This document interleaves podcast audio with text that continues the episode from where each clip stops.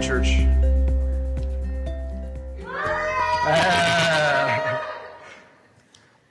Sarah's filling in for us back in the in the sound booth, and so I thought it might take a minute.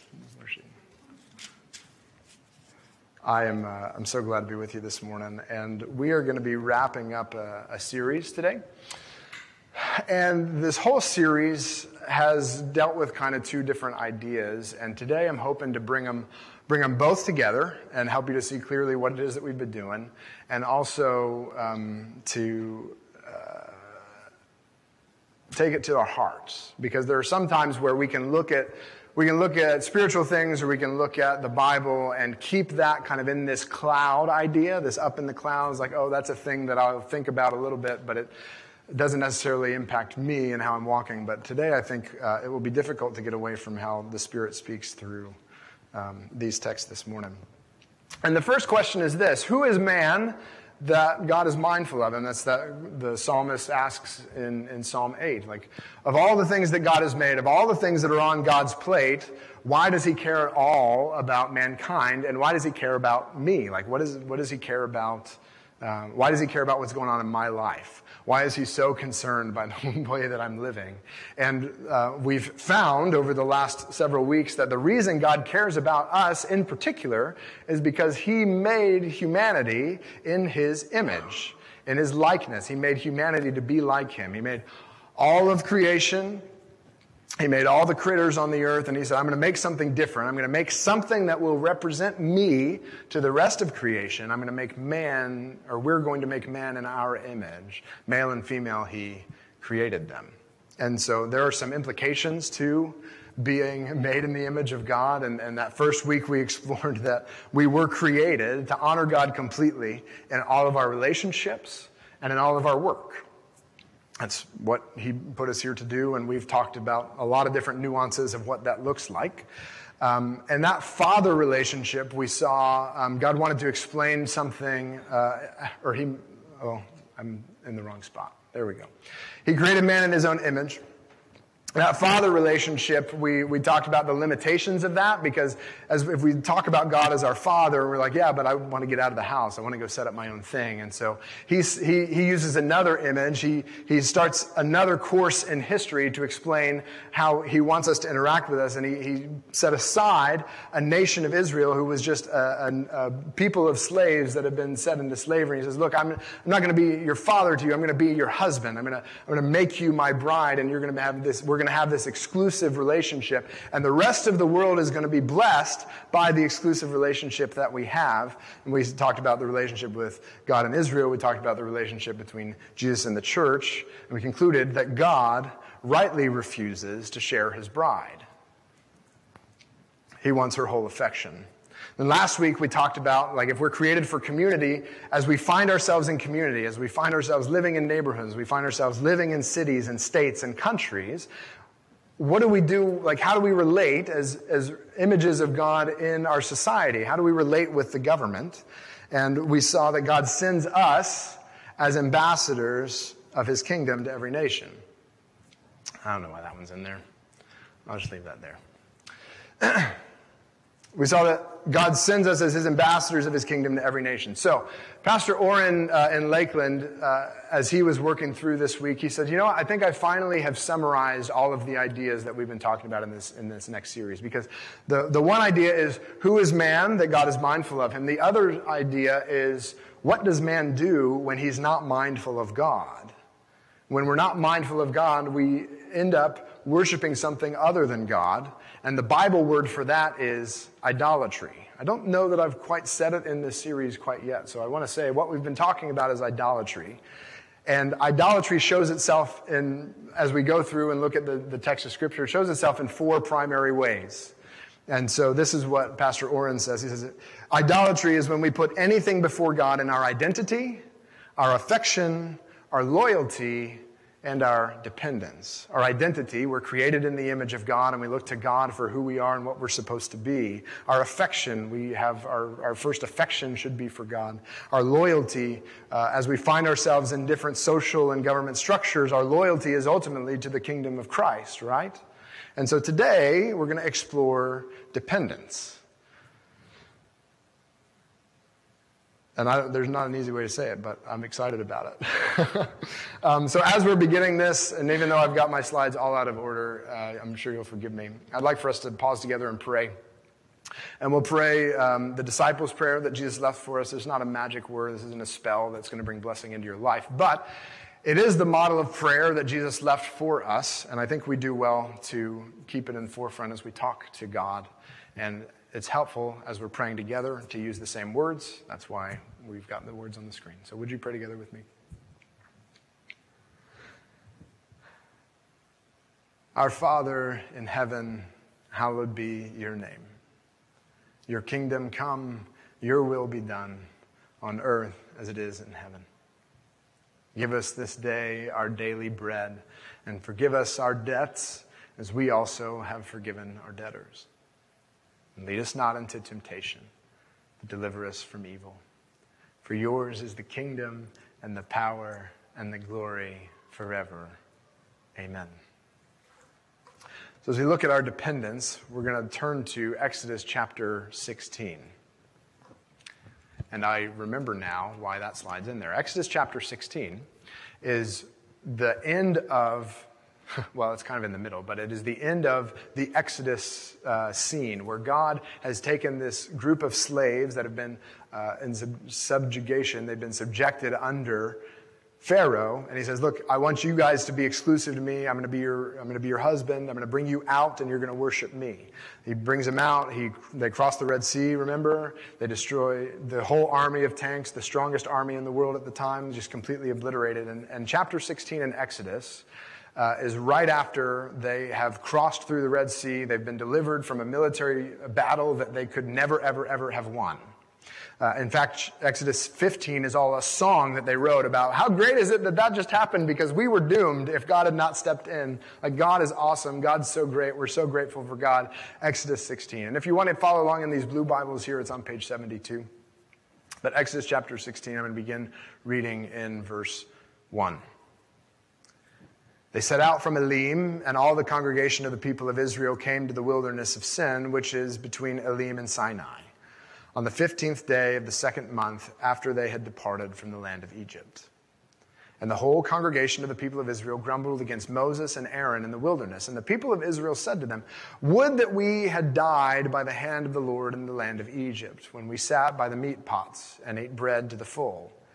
For you have brought us out into this wilderness to kill this whole assembly with hunger. Then the Lord Yahweh said to Moses, Behold, I am about to rain bread from heaven for you, and the people shall go out and gather a day's portion every day, that I may test them, whether they will walk in my law or not.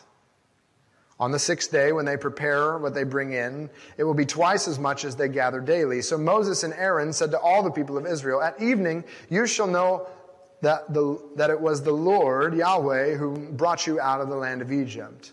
And in the morning you shall see the glory of the Lord, because he has heard your grumbling against the Lord. For what are we that you grumble against us? And Moses said, When the Lord gives you in the evening meat to eat, and in the morning bread to the full, because the Lord has heard your grumbling, that you grumble against him. What are we? Your grumbling is not against us, but against the Lord. So we'll pause there. They had just been miraculously delivered. They just walked through the Red Sea. They'd just seen a huge army of tanks completely obliterated. They just had a, fantastic worship gathering, a worship celebration of how awesome God was working in the world.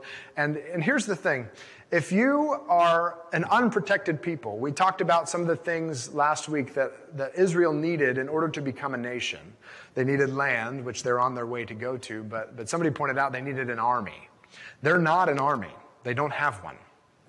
And they don't really have weapons to be able to defend themselves. And so, one of the graces that God shows to them is He actually leads them to a place where there are no other nations occupying that would want to harass them or that would really want to, to deal with them. And so, He takes them into the desert. So, the pros of being in the desert is there's nobody there. They're not going to beat us up. We don't have to compete with anybody, right? The cons of being in a desert is it's a desert. There's nothing there. There's no food. There's no water. And so Israel really quickly is like, hey, um, we're hungry. There's a lot of us out here, and uh, why did you bring us out here if you were going to take us into the desert? Like, I thought we were going to, I thought we were going to start something new. I thought, like, we were going to a land flowing with milk and honey. Like, this is a desert. I'm hungry. It would have been better if we'd have just stayed slaves in Egypt. And it's, it's amazing to me how quickly we, I think Israel's doing it, but I know I would do it too. It's amazing how quickly we like look at history through rose colored glasses. Wasn't it great when we were in slavery? Like, wasn't that awesome? You remember how much food we had? Like, that's how you know they're like super hungry because they're like, remember how much food we had when we were in slavery and they were making us work twice as hard? Like, that was great, right? Sure. so they're complaining. All right. And they complain to the leadership, to Moses and Aaron. They don't, like, uh, we've talked about it before. Um, I'm not sure how much the average Israelite in Egypt that was coming out really knew who Moses and Aaron were at this time. They just knew that these guys showed up, that all these plagues happened, and now they're leaving with their families. And so now they're hungry and they're saying why'd you bring us out here? What is it? What do, what do you want? What do you want from me? Like, I want to go back home. I want to go where there's actually something to eat, not out here in this desert. And the Lord says, All right, look, I'm going to rain bread from heaven. I'm going to make it rain. They're going to go out every day and they're going to gather a day's portion that I may test them, whether or not they'll walk in my law. So at the very beginning, God says, Look, like, I've got to teach you something. You guys have had 400 years. You, you have a way that you know how things work. You, you, have, a, a, you have habits that you've grown accustomed to. They're, they're slave habits, like they're, they're things that you know have learned from oppression, but I'm going to set you free, and now you have to learn how to be a free person. Like, I don't know if you've ever talked with somebody who had been incarcerated for a long, long time and then suddenly they're free. That freedom can be crushing. What do I do with my day? There's nobody to tell me what the schedule is. I can just go and take a shower whenever I want. Like, like I don't know what to do with all of this. And we, especially in America, where we have like 9,000 options of what brand of toilet paper we want to, we want to use, like those options and that freedom can just be overwhelming to somebody who hasn't done it. And God says, look, I'm going to make this easy for you. I want you to walk with me me. I'm not, I'm not worried about Moses and Aaron. Like, I'm going to use them, but like, I want you, y'all, to walk with me. This is going to be something that Moses and Aaron cannot do. They are not rainmakers. They cannot control the weather. And if they could control the weather, they're not cloudy with a chance of meatballs. I'm going to make it rain bread. And you're going to go and you're going to get the bread that you need for today. That sounds familiar. I'm going to go and get, you're going to get the bread that you need for today, and that's what you're going to eat. And then tomorrow, you're going to go and get bread that you need for the day. And then the next day, you're going to go and you're going to get bread that you need for the day. And I'm going to take care of you. I'm going to make these flock of stupid birds fly in at night, and they'll just walk around and you'll just kill them. You'll have meat to eat. And then in the morning, you'll have bread. I'm going to take care of you. Yahweh, the Lord, me, I am doing this. I may be speaking through those men, but those men do not have the ability to do what I am going to do for you for the next 40 years every single day.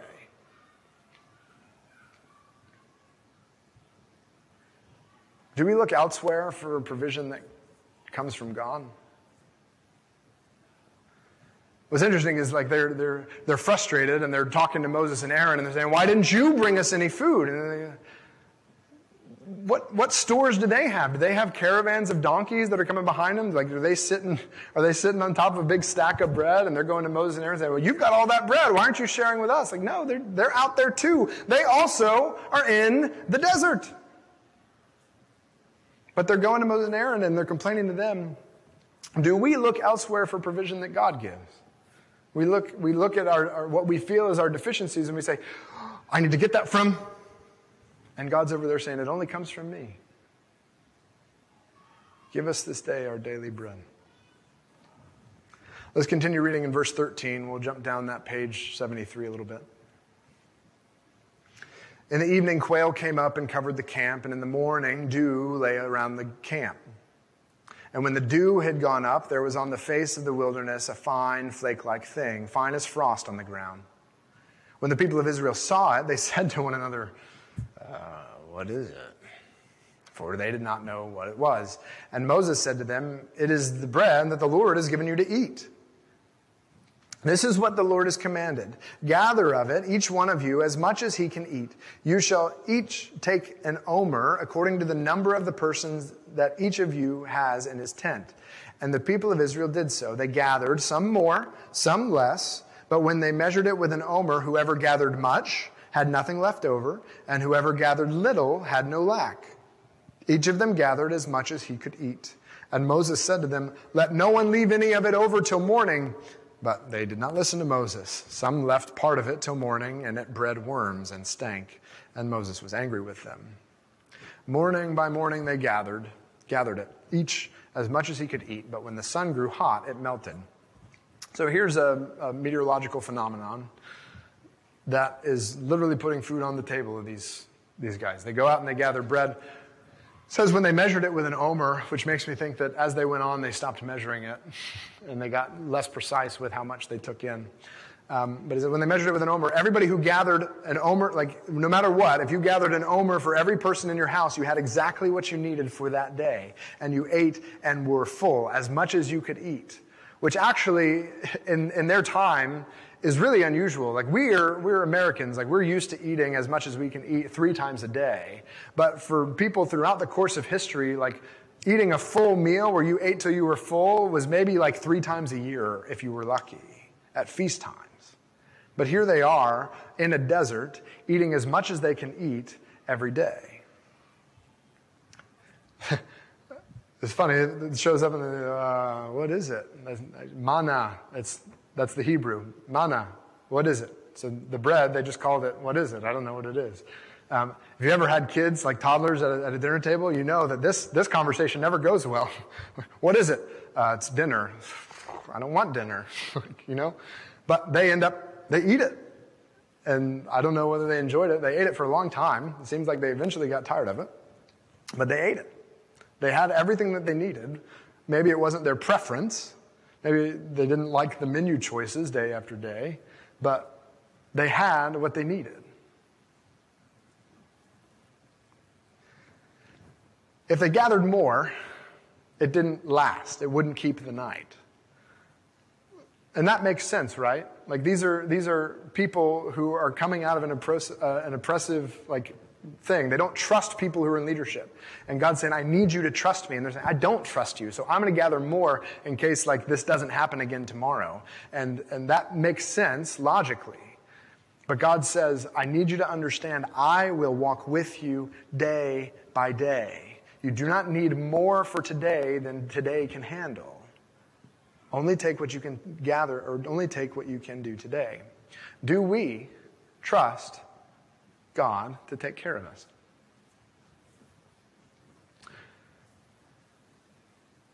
Do we trust God to take care of us? He may or may not give us what we prefer, but I suspect that He'll give us what we need. The following verses um, in chapter 16 are going to teach them about Sabbath, actually. And so what's going to happen is on, on, on Friday, they're going to gather twice as much as they need, and they're going to keep half of it overnight, which it doesn't work the rest of the week if you keep extra. But, but on Friday, if you keep extra, it will last until the next day. And so that way they don't have to go out and they don't have to work on Saturday.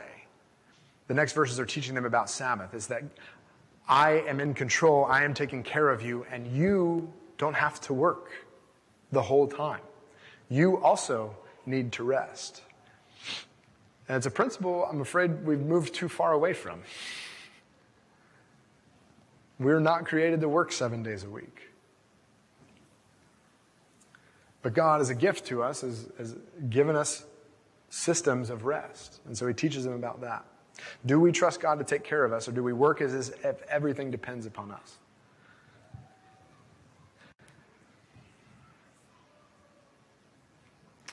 All we have and all we need are good gifts from God. Oh, that's the manna. Sorry. All we have and all we need are good gifts from God. You say, yeah, all I have, all, all I have, that's a good gift from God. Like, I've got a lot of stuff. Those are good blessings. All we need, dependence, is also a gift from God. Because here's the thing God knows that if you could do it by yourself, you would. God knows that if I can do it by myself, then I'm going to. And sometimes, even when I can't, I'm going to die trying to do it by myself. All we have and all that we need are good gifts from God. Our needs that continually bring us back to Him are gifts. There's a common phrase, uh, and it's twisting scripture just slightly enough that it, it, it's not true anymore. There's a, there's a common phrase God won't give you more than you can handle. It's not true. If He didn't give you more than you could handle, then you'd have no need for Him. But all that we have and all that we need are good gifts from God. All right, cool. Michael, that's Exodus. That's Old Testament. I'm not sure I believe all that. Like, that, I don't know how you get through the covenants and blah, blah, blah. And you haven't even said anything about Jesus yet. Cool. Let's talk about Jesus. I want to go to Matthew chapter 6. I'm going to turn there. You can also navigate there to Matthew chapter 6. It's on page 1012 in these blue Bibles.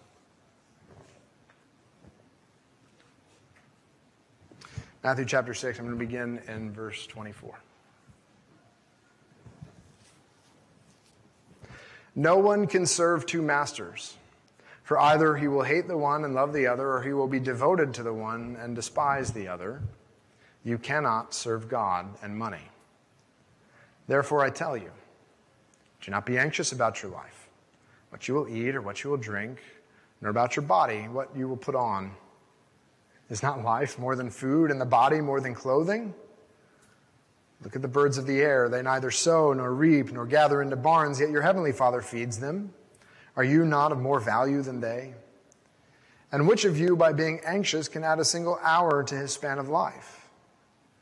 And why are you anxious about clothing? Consider the lilies of the field as they grow. They neither toil nor spin, yet I tell you, even Solomon in all his glory was not arrayed like one of these. But if God so clothes the grass of the field, which today is alive and tomorrow is thrown into the oven, will he not much more clothe you, O you of little faith? Therefore, do not be anxious, saying, What shall we eat, or what shall we drink, or what shall we wear? For the Gentiles seek after all these things, and your heavenly Father knows that you need them all. But seek first the kingdom of God and his righteousness, and all these things will be added to you. Therefore, do not be anxious about tomorrow for tomorrow will be anxious for itself. Sufficient for the day is its own trouble. Jesus in uh, this sermon uh, is probably, or it's the longest sermon recorded in Scripture and probably the most well known. It's called the Sermon on the Mount. It begins in chapter 5 of, of Matthew. And it's a collection of a lot of different teachings of Jesus um, and probably is a summary of most of what he taught as he went through and, and, and was teaching. And, and here, is, he grabs a hold of our heart. Here's, here's something that I have learned. What we spend our money on indicates what we value.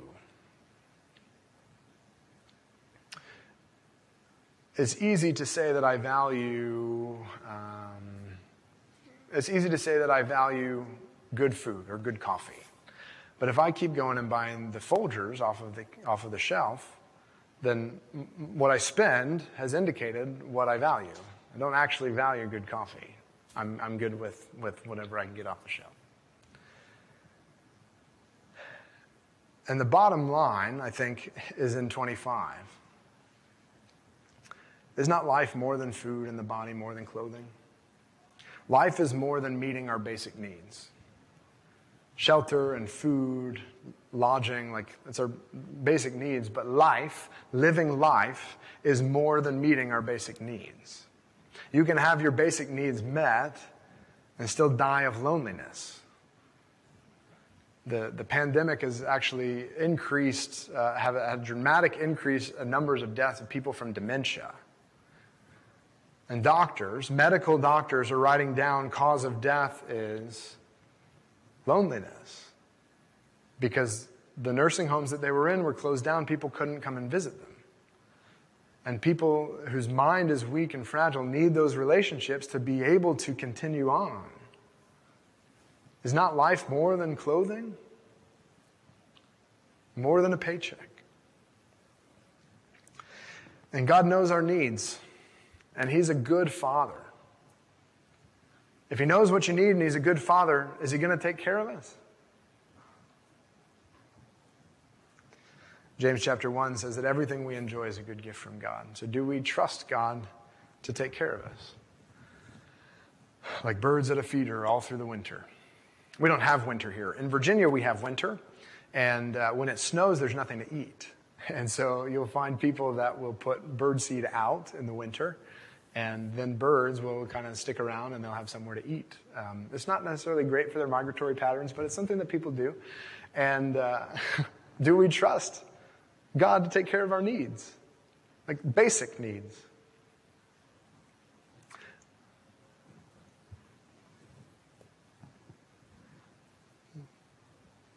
And there's a, a degree of um, me being out of my depth here because I'm, I'm stepping near to uh, some mental illness issues.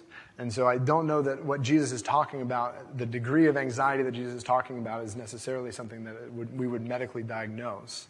But I do think that there is a degree of anxiety that all of us carry that the bottom's getting ready to fall out, the other shoe is getting ready to drop. Not, not necessarily the mental illness, but like a general anxiety of like, I don't know if I can like function. I don't know if God's going to take care of me. Says, Why are you worried about these things? I know that you need them. I may not be able to give you, or I may choose not to give you your preferences, but you're going to have what you need. You might eat the same flavor every day for 40 years, but I know what you need, and I'm walking with you. My grace is new every morning.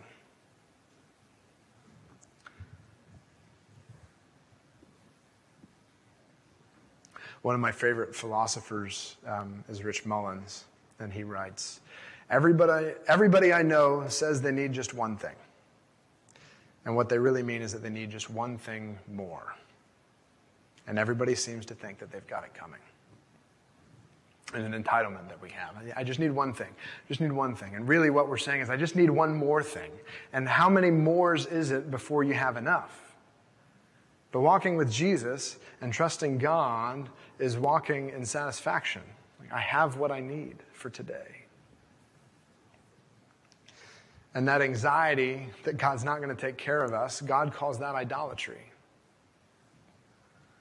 In other places in, in, in the Hebrew scriptures, the prophets are going to call Israel out for their lack of faith in Yahweh to provide for them at that moment where he was raining bread from heaven. That was the beginning of their not trusting him for all that they needed. And that was the beginning of their idolatry. They literally stepped out of the Red Sea and took another step back into idolatry. And for us, Ephesians 5 and Colossians 3 both call covetousness, greed, not trusting God to provide for us, straight out call that idolatry. Idolatry is when we put anything before God in our identity, our affection, our loyalty, or our dependence. On whom will we depend?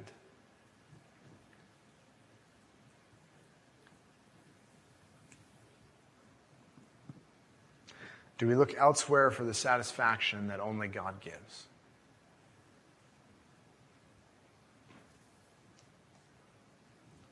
And there's a thousand different ways that we answer that. Our hearts are quick to, to worship the created things rather than the creator. And so I just ask you to turn to God for your satisfaction. Your job won't be able to do it, your family won't be able to do it, your education won't be able to do it. These things are accomplishments and achievements, but they can't bring satisfaction. All that we have and all that we need are good gifts from God. Cool. Michael, I get it. Like, be satisfied. Be content with what you got. Like, Jesus is not greedy. I understand. Cool. Here's the thing Jesus actually starts this sermon talking about happiness, which I think is really interesting. Because usually, if a preacher starts a sermon talking about how to be happy, like, I get real skeptical real quick. But Jesus does it in the Sermon on the Mount, so maybe I should be less skeptical. And in Matthew chapter 5, he opens this sermon saying, Blessed, blessed are, happy are, the people who want to find happiness in life. This is, these are descriptions of them. And I'm going to close with this because I think it's a challenge uh, that we need to keep in the forefront of our mind. As we order our life and prioritize our life, as we go through our week, as we wake up in the morning and have that pile of things to get done, where does Jesus point us towards for happiness? Jesus opened his mouth and taught them, saying, Blessed are the poor in spirit, for theirs is the kingdom of heaven. Blessed are those who mourn, for they shall be comforted. Blessed are the meek, for they shall inherit the earth. Blessed are those who hunger and thirst for righteousness, for they shall be satisfied. Blessed are the merciful, for they shall receive mercy. Blessed are the pure in heart, for they shall see God. Blessed are the peacemakers, for they shall be called sons of God. And blessed are those who are persecuted for righteousness' sake, for theirs is the kingdom of heaven. And blessed are you when others revile you and persecute you and utter all kinds of evil against you falsely on my account. Rejoice and be glad, for your reward is great in heaven. For so they persecuted the prophets who were before you. Church, neighbors, all we have and all we need are good gifts from God. Would you pray with me?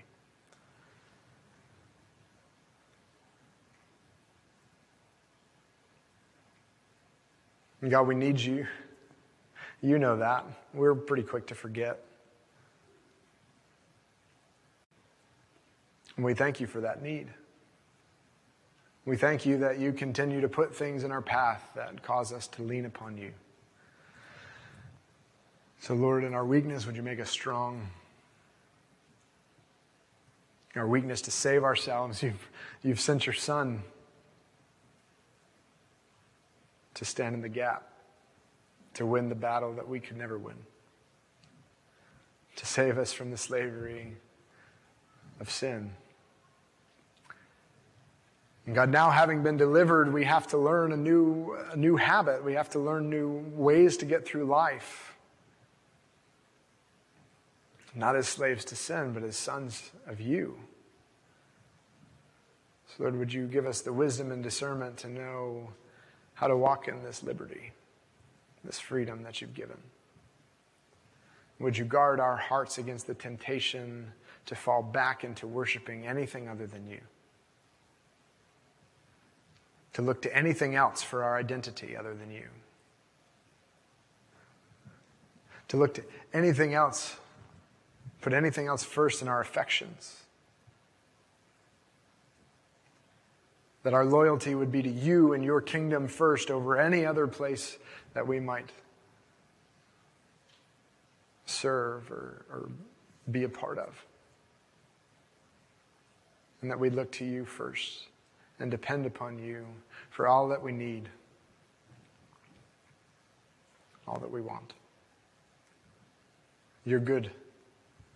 Please remind us how good you are. It's in your name that we pray. Amen.